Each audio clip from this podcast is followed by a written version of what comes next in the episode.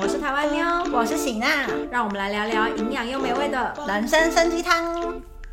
嗨，大家对，我是台湾妞我。是喜娜。好，今天又是我们的社会议题单元，然后呢，这次要做社会议题呢，其实跟我本来要做的方向是不大一样的。但总而言之呢，我今天就要来跟大家分享一个算是近几年的一个案子，在二零一五年的时候呢，乡下有一个地方，一天突然有七位老人在老人会馆里面集体的中毒，这样子的一个事情。吃东西中毒吗？对对对哦，韩、国的那种乡下地方，他们都会有那种老人会馆啊，或者是洞内什么会馆，可其实就是都是老人在那边聚集这样子。他们平常没事就会聚集在那一起聊天呐、打花牌啊、煮东西吃啊，嗯各式各样都有可能。那当天呢，就是总共有七位奶奶在现场，六位中毒，并且呢有五位是直接昏倒在那个会馆的休息室的就客厅的地方，有一个老奶奶她是爬到外面来，外面的村民看到老奶奶以后，赶快打电话报警的，救护车就嗡嗡嗡来了，把六个奶奶全部载到医院了以后，上吐下泻的状况，所以呢有两位老奶奶最后撑不过就过世了，然后剩下的老奶奶呢，最后是在加护病房待了一阵子以后，最后才安全的脱离险境。那刚刚有讲到，总共有七位奶奶，六位倒了，那剩下那位就变得非常的可疑。一开始的时候，我在想说他们是不是食物中毒，嗯，所以就有问那个奶奶讲说你们有没有吃了什么东西，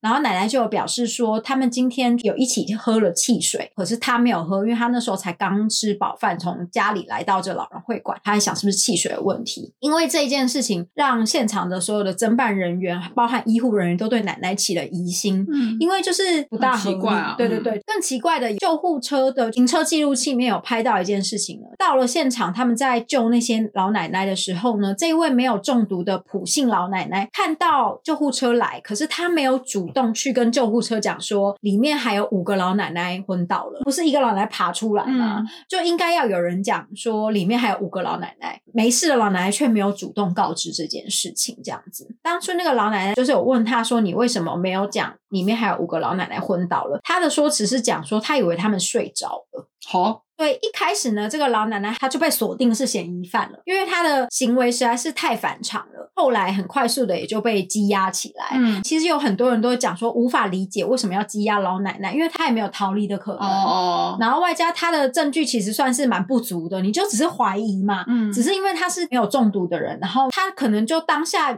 想说已经有人在处理啦，所以他就可能比较没有反应，这样。可能老人家不是世面见多了，可能看起来就很冷静之类的，就是大家都觉得很不合理。可是呢，后来就有人讲说，一方面呢是避免奶奶灭证，另外还有主要原因是因为小小的村落里面，当奶奶的嫌疑很大的时候，他们担心奶奶可能会自杀之类的，他可能就是会受到比较大的舆论压力嘛，比如说小地方的关系，所以快速的事情就会传开来。那所以，我现在要针对几点，奶奶她真正后来被羁押，而且后来正式真的被起诉的原因。嗯第一个呢是奶奶的身上呢是有验出来一个杀虫剂的，在农村间很常在使用的一个杀虫剂，可是它算是一种非常剧烈的毒品。在韩国很久很久以前，二零零四年的时候，有一个非常有名在大邱所发生的台松孔晚连续杀人案，它就是把这个药品注入到养乐多里面。哎嗯，像最近《奇七力山》里面的故事，哦他就是把这个农药呢放到养乐多里面，而且他是随机杀人，把这养乐多放在公园里面的板凳上面，有路过的小朋友或者是流浪汉等等的去吃到了以后，就会导致于腹痛，然后呕吐、恶心等等的症状，然后严重就会死亡。把那个养乐多拿去检查以后，发现养乐多里面都有注射这个农药，以男性六十公斤的基准来说，只要一点五六克，它就可以死亡。很少哎，，对，它是非常高剧毒的农药，而且你在吃完了以后会有腹痛、呕吐、呼吸困难这三个症状是最明显的。那在大邱那阵子呢，前后因此而死亡的人总共有十四个，到现在还是是一个未结案。那个毒药原本是干嘛的啊？你有查到？它是农药，专门杀虫的。对，是喷在农作物上的吗？对，对对，喷在农作物上一点五六就可以杀人，那大家吃了不就是会死掉吗？使用的时候会稀释啦。哦，嗯，使用的时候会稀释，对对对。总而言之，大邱曾经有过这样子一个案子，也是这个农药是最广为人知的一个案子。因此呢，这个农药其实在二零一二年的时候就已经完全的禁止贩售，从市面上面消失。但是呢，像老奶奶她在的这个村庄呢，是已经做农业啊，历史非常悠久的这样子一个小村庄，所以他们多多少少家里面很多人都会有这个农药在。嗯那当初呢，就立即有怀疑会不会是这个农药，因为他们的症状不管是呕吐、腹痛啊等等这些症状实在是太类似了，所以就立即去查说是不是汽水里面有这个农药。他们也顺利的在这个老人会馆里面呢找到了汽水，跟他们也找到了一个装那个农药的饮料瓶，嗯玻璃的咖啡色的那种小瓶子有没有？断定说应该是有人利用了这个小的玻璃瓶，运送了一些农药放到这个汽水里面，让老奶奶们喝下，而导致于悲剧产生。但是呢，他们后来又在普奶奶家里面找到了一样的农药。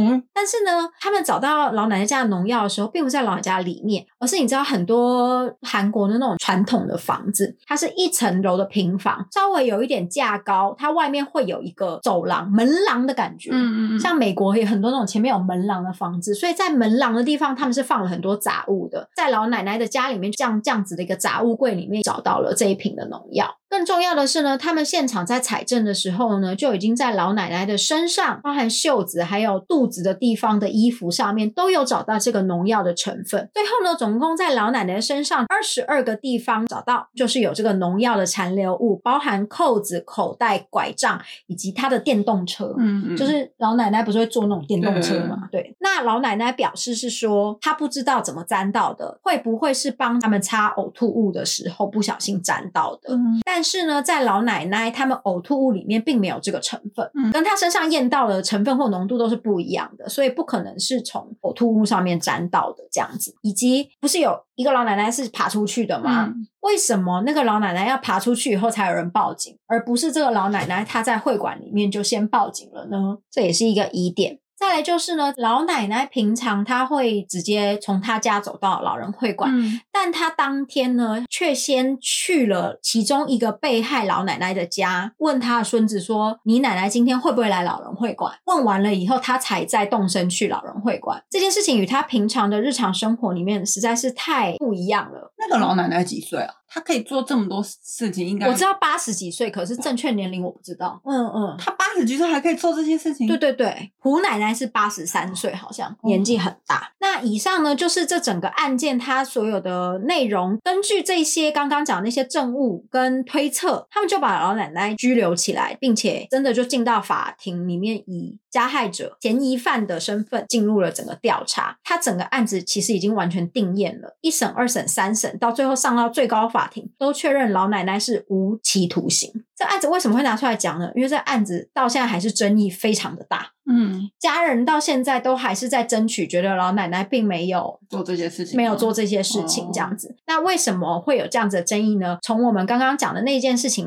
会一件一件跟大家讨论。首先呢，刚刚讲那些证据，讲简单一点，都是间接证据，跟还有有点像是新证的感觉。嗯嗯嗯，通常要起诉一个犯人，或者是想要去找证据的，最一开始的第一步骤就是会先想他为什么要杀这六位老奶奶，特别是他们是从小一起在这个村庄长大。我感情很好啊，对，而且又老了，年纪一大把，实在有什么事情可以让他气到要杀人。对，所以这件事情他们就去找了这个动机，有找到说他们在这件事情发生的前一天呢，以十元为一注，他们在打花牌过程里面呢，有发生了一个巨大的口角，加害者的吴奶奶呢跟其中一个被害者吵了非常大，然后这辈子都不会再见面了。那一个奶奶呢是谁呢？就是她去老人会馆之前，是不是有先突然的跑去某一个人的家里？嗯，就是那个老奶奶的家，所以他们就会觉得会不会就是因为前一天的打花牌引起的争执，而造成后续这些杀人的事情呢？这样子，因为打花牌呃杀人好像对，第一个这件事情就有已经有正派跟反派内容了。第一个就像喜娜讲的，因为打花牌杀人也太扯了吧，对啊而且他们都已经年纪这么一大把了，嗯怎么可能就是因为打花牌就杀人呢？这真的是太牵牵强强了，嗯这样子。但是呢，除了花牌这件事情，警察也有特别去找是不是还有别的的事情，但是呢，真的就没有别的的事情有传出来的这样子。那检察官他为什么会以这件事情起诉呢？起诉的原因是因为他们的那个老人会馆里面有个公告。嗯，那个公告就有特别就是写说，请不要因为打花牌而吵起来。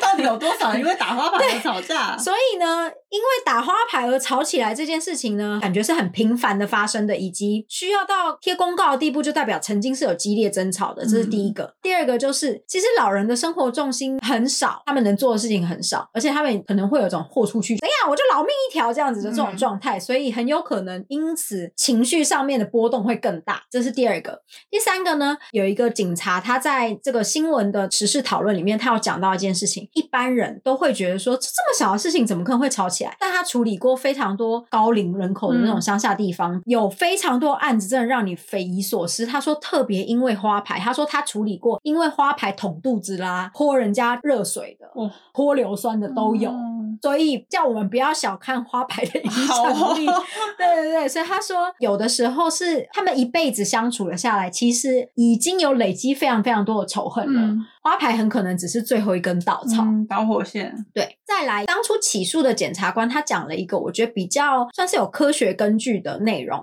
因为这个老奶奶呢，真评里面她有长时间接受家暴的一个过程，年轻的时候，嗯因为长期家暴的关系，她的人格状态是已经比较有防御感。哦，你现在是不是想要跟我吵架？哦，你现在不是要攻击我？她对这会是很敏感的。嗯所以有可能被下药的老奶奶说了什么话，让他对于自己的生存意识有危机感。他觉得这些老奶奶会对他不利，启动了他的防卫机制，呃，促成了这一起悲剧。检察官起诉的时候有讲到这个部分的内容，这样解得到你吗？有，我们不要打花牌好了，真的 我觉得好可怕。我们打麻将。那再来就是他家里面农药的那个瓶子，刚刚有特别的交代了有关于他所放置的场所，嗯基本上是一个开放性的空间。嗯所以老奶奶很有可能根本不记得农药在那里，也是很合理的，或者是甚至于讲更可怕，真的很有可能是村子里面的人下药给老奶奶，然后绕跑了，就把药栽赃给老奶奶，也是有可能。跟另外一个我们也很重点的是，并不能说这个药在奶奶家里面就是奶奶下的药吧。很多人可能家里面都还有这个药的库存，嗯那是不是就要去研究这个药的瓶子上面是不是有奶奶的指纹？嗯，但是上面并没有奶奶的指纹，有其他人的指纹吗？没有也没有。但是这就要讲到这个药的毒性，因为它这个药的毒性非常非常的强，所以只要是农业生活里面的人有用过那个药人都知道，使用那个药的瓶子的时候都会戴手套用，因为它就毒性太强了，嗯所以他们都会戴手套。所以上面没有奶奶的指纹也是很正常的事情，即使那个奶奶真的有使用这个农药。再来就是它的间接证据，它是在老人的会馆里面捡到一个那个咖啡色小的饮料瓶，怀疑用那小的饮料瓶运了毒到老人会馆里面下药的嘛？那他们为什么会断定是老奶奶做这件事情的？因为老奶奶家里面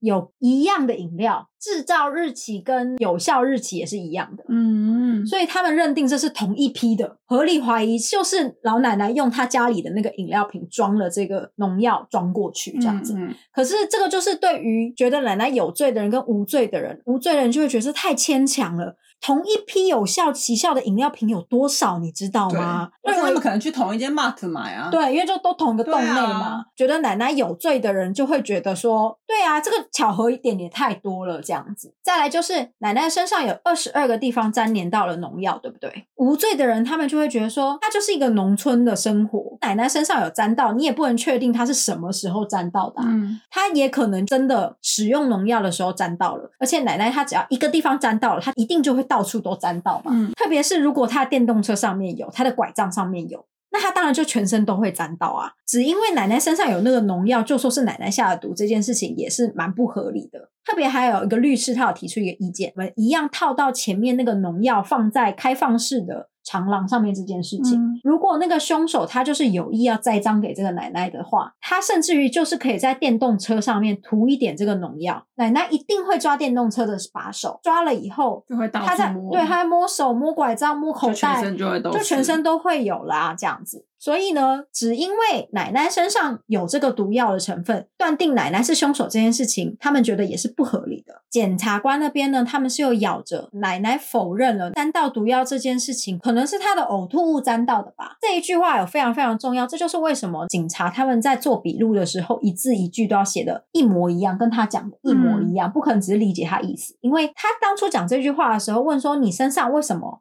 会有毒药的时候，奶奶是回答他说，可能可能他们呕吐物帮他们擦的时候沾到的吧。但是媒体上面后来一直在渲染报道的是讲说，奶奶声称她身上沾到的东西是呕吐物，但是呕吐里面没有那个成分。可是园艺回复回去以后，奶奶并没有声称。是呕吐物，是奶奶她也不知道为什么会有毒药在身上，所以奶奶自己也在推测说，可能就帮他们擦的时候沾到的吧。嗯，后来被渲染成好像奶奶在说谎，就是你知道口气上面的问题，嗯觉得奶奶无罪的人觉得这是不合理的，奶奶没有在说谎，奶奶只是当下她，因为她也不知道毒物是哪里来的。再来就是有关于奶奶她没有打电话报警这件事情，这件事情我觉得非常可疑的是，现场一位奶奶爬出去了。剩下的五位在会馆里面的时候呢，奶奶做了一件很反常的事情，她做了什么？她把所有的门都关起来，门窗都关起来以后，静静的待在里面为。什么？不知道爬出去的那个奶奶，外面已经开始报警了，以后奶奶才走出去。哦，奶奶走出去，然后她也看到了医护人员，那就出现了刚刚讲的这个行车记录器里面拍到奶奶跟医护人员对到眼，那她直接走掉了这件事情。嗯有问奶奶这件事情，但是奶奶意思就是当下没有在想什么。一般人都觉得说，你身边的人都已经晕倒了，然后甚至有一个爬出去了，你不报警这件事情实在是太不合理了。所以他没有针对他不报警这件事做什么解释，对不对？没有，但是他的辩方律师讲的方法是说，这个奶奶一年半她只用过一次手机，那一次是打电话给儿子，然后她还是不小心按到的。所以她不太会用手机。，对他们就说，一个八十几岁的奶奶，基本上她不太会用手机，是辩方律师所提出来的，不太会用手机，却会用毒药杀人。所以他们就觉得不合理，就是嗯你们硬要说，因为他没有报警，他就是杀人犯，是不合理的。奶奶她很有可能只是不会报警，跟她觉得已经有人在处理了。但是这件事情呢，检方跟检方的律师是说，还是没有办法解释为什么五个奶奶倒在里面，她没有主动去叫救护人员进来，跟她为什么会把门窗都关上这件事情，啊没有办法解释。嗯然后我们刚刚前面有讲到一个地方，他们是不是有问老奶奶怎么会发生这件事情？你们有吃什么或什么？胡奶奶她主动提到了汽水的事情，嗯并且主动提到说她就没有喝这样子，这个又是正反两派的说法了。觉得老奶奶有罪的人就是说，你看她马上就抢到了汽汽水，都还没有人知道汽水有问题的状况之下，他就跟医护人员讲了汽水，这样不是很可疑吗？可是反派的人就会说，有哪一个凶手会笨到说直接招供招出来，哦，汽水有问题这样子？如果他是犯人的话，嗯奶奶她当下回答可能就真的是合理怀疑，替罪挖伯林吗呢？嗯，对，这也是正反两派就是吵得很凶的地方。然后呢，还有一句话也是有很多争议的地方，在五个老奶奶昏倒的状况之下，不是她把门窗关起来，对不对？嗯然后离开了会馆，看到那个爬出去的老奶奶在被救。她在这个路上的时候，她还有遇到了昏倒在里面的其中一个奶奶的孙子，然后他有跟那孙子讲说：“你叫你奶奶来我们会馆玩呐、好，他不在里面吗？对，这是非常关键的一件事情。奶奶已经昏倒在里面会馆了，嗯你把所有的门窗全部都关起来，然后离开那里，还去骗其他的村民说老奶奶们不在会馆里。嗯，这件事情成为最关键的事情，就是那个奶奶已经在里面，她为什么要骗人家说里面没有人？啊那就又导到了前面是不是有讲说，她以为奶奶们只是睡着了？那我们刚刚是有没有讲说，那个毒药的症状是剧烈的腹痛，而且会呕吐到口吐白沫的症状？嗯在那样子的症状之下，已经疼痛到晕厥的人，一看就会知道说他有问题，对，他是是睡着就对，所以最后面这两个呢，就是有罪无罪的争吵之下比较关键，没有办法辩驳的一个证词，这样子。然后讲到这些有罪无罪的争辩呢，其实还有一件事情呢，这个是老奶奶的律师在帮老奶奶做抗辩的时候有讲的。他说，老人会馆发生这种中毒的意外已经不是第一次了。这个老人会馆之前也有发生有人中毒，然后也是呕吐，然后绞痛这样子，就把奶奶送到医院。那时候就是这样解决了。但因为当下那时候并没有造成大量的集体中毒或是死亡，所以他们都觉得单纯是食物中毒，所以没有特别去化验啊或是什么的。那个律师会提出来这件事情，是表示说他觉得凶手另有其人，这一次也很有可能是那个凶手，只是之前那些可能都是实验性质这样子。但是呢，认为奶奶有罪的人，他们就会觉得不是啊，你这样子讲也没有办法证明奶奶不是凶手。嗯嗯只能证明说这个凶手好像在老人会馆里面实验了很多次。嗯嗯嗯，但是呢，我们刚刚有讲说，六位老奶奶里面有两位过世了，剩下四位从加护病房里面后来有清醒啊等等的，他们接受了媒体的访问了以后，就有问有些关键的事情，其中有一个普奶奶，她以为他们在睡觉这件事情。那老来听完以后就非常的生气，他就说他根本就不可能会觉得我们在睡觉，因为我们根本就不会在老人会馆里面睡觉。而且当天是我们还在外面弄马铃薯，处理完马铃薯以后，折回会馆里面就开始有人在不舒服，有人呕吐了。刚刚在弄马铃薯，现在怎么会突然在睡觉？而且还同时之间五个人睡觉，全部都没有用枕头，然后他还觉得我们都睡着，这样合理吗？那个老奶奶讲的时候非常的生气，所以那个老奶奶也觉得有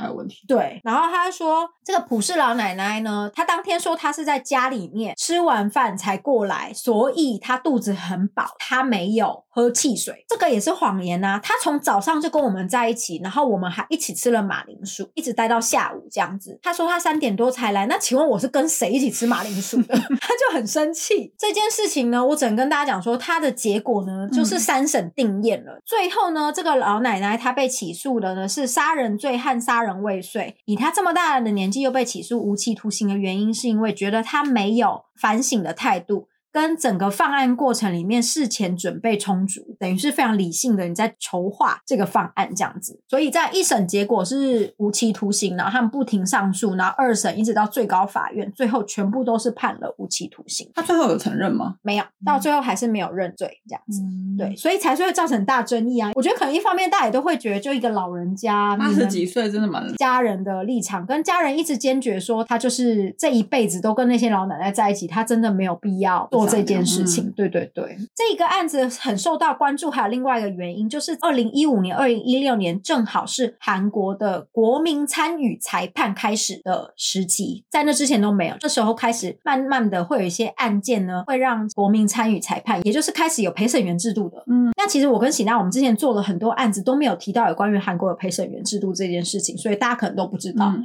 我也是透过这个案子，特别再去找了各个陪审员制度，他们里面大概是一个什么样的方式、什么样的内容。今天就来跟大家分享一下老奶奶的这个案子呢，她到最后的时候也都是有陪审员制度上面所判出来的。陪审员可以参与的案子有哪一些条件呢？第一个是这个案子一定要是一年之内发生的案子，不可以是之前很久很久以前，以及他只有一审的时候可以参与，只有一审的时候会有陪审员。你进入到二审跟大法院的时候，都是只有法官了。是哦，对，并且呢，整个一审的会讨啊里面，除了陪审员，还会有三个法官。那首先呢，他们会先问被告人愿不愿意接受全民陪审员这种的方式。如果被告人可以接受的话，才会执行这个动作。那如果被告是有两名以上，比如说是有共犯结构的，其中任何一个人说我不愿意的话，也都没有办法进行。特别还有是性犯罪的，也就是对于被害人来说是有耻辱感的这种的案子的话，被害人他如果不愿意公开这件事情的话，也不行使用这种全民陪审员的状况。现场总共是八名，然后有一个人是待机的，所以呢，实际决定权是在七名的身上。政府他们会先寄给一百三十个国民，跟他们讲说，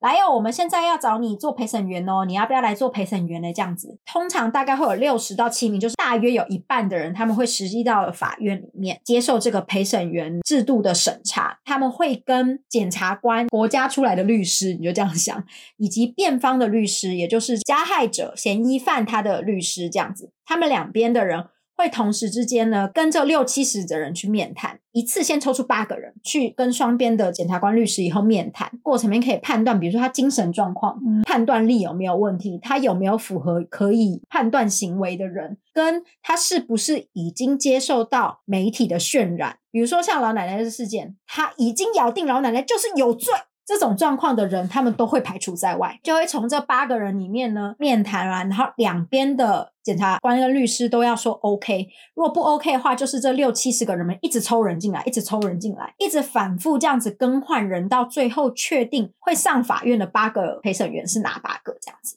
是很有趣？好有趣哦。跟一般的案件不一样的地方呢，就是通常开庭的时候呢，大家都是一个专业人士，就是律师讲话、法官讲话这样子。我不知道你们有没有去过法庭，律师跟法官讲话的时候，其实你常常我们一般人会听不懂，他们就会讲说什么什么什么，所以所以我们这边维持抗辩什么之类的，就什么么意思？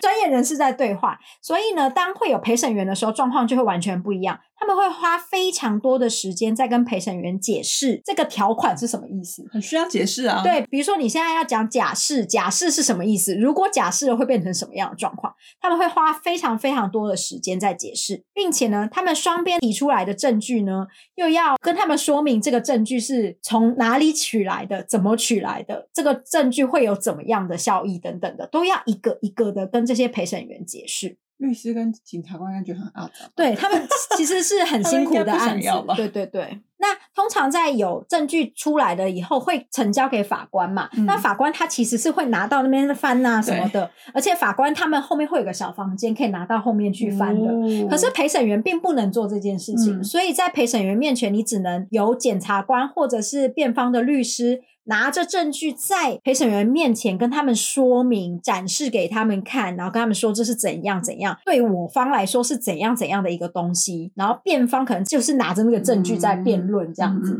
时间一定也会变长嘛。嗯最后呢，就是如我们大家所知了，陪审员们他们就会噗噗噗的跑去他们的小房间里面，开始去讨论有关于是有罪还是无罪这样子。然后有罪无罪以后，还要再决定说，那他是判什么样的？比如说有罪了，那是有期徒刑、无期徒刑还是死刑等等的这样子。如果怎么讨论呢，都是讨论不出一个很明显的倾向一边的结果的话，那三名法官就会加入一起讨论。法官会再跟他们说明，并且跟他们讨论，再由这些陪审员去投票。如果没有全数提到有罪或是无罪，就我所知，美国他们那边比较特殊，他们是要全数的陪审员都觉得有罪。才会对，或者是哦全数陪审员都觉得无罪。如果意见分歧，他们就会一直争争争争到最后。哦，真的哦，嗯，但是韩国这边的话是最后会以多数的票为意见嗯这样子，嗯因为会有法官介入这样子，所以呢，我那时候看这个解说的人，他就有讲说，他们曾经有早上九点开这个会，开到凌晨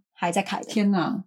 但是呢，像美国他们的陪审员，他们是要全有全无制这样子的，所以我也有看过美国有那种真的是很复杂的案子，然后两边争论都各自各有立场的事情，他们开三四天都有可能。天哪对，所以大部分的律师其实不是很喜欢接全民陪审这样子的案子，啊就有点像是你跟人家打篮球，然后他那个连三分线在哪里都不知道。就是你还要花很长时间跟人家解释，对你跟他打篮球，他一直走急你这样子，那你要这样说你不能走急，为什么不能走急？球丢进去不就好了吗？所以他们觉得要跟对于没有法律知识的全民去打交道，说明这件事情其实是非常辛苦的一件事情，所以大部分的律师都不是很喜欢接这样子的案子。好的，那这一支呢，就是我跟大家分享，在二零一五年，其实那时候非常轰动的一个案子，下老奶奶村庄现在还在对老奶奶在监狱里，嗯嗯，老奶奶还在监狱里面。那活着，哎，应该是，应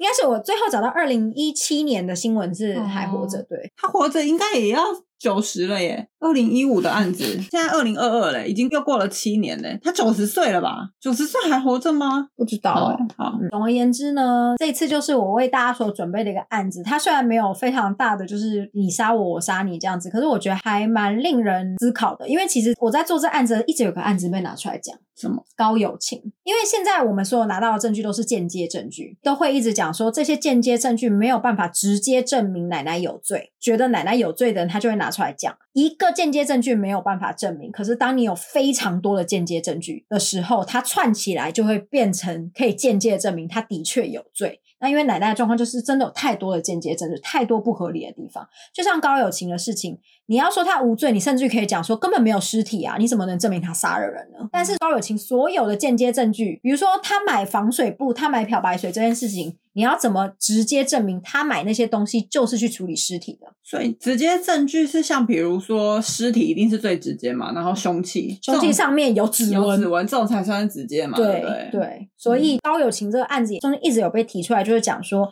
因为高友情最后也是有被判刑的嘛，所以并不是间接证据就没有办法确认那个人无罪或是有罪的。对，好，以上呢就是为大家在厕所准备的老人会馆杀人案。那如果你觉得我们分享很有趣的话，记得订阅我们的频道，还有 day，也可以加入我们的会员。那就下次见喽，我是台湾妞，我请娜，拜拜。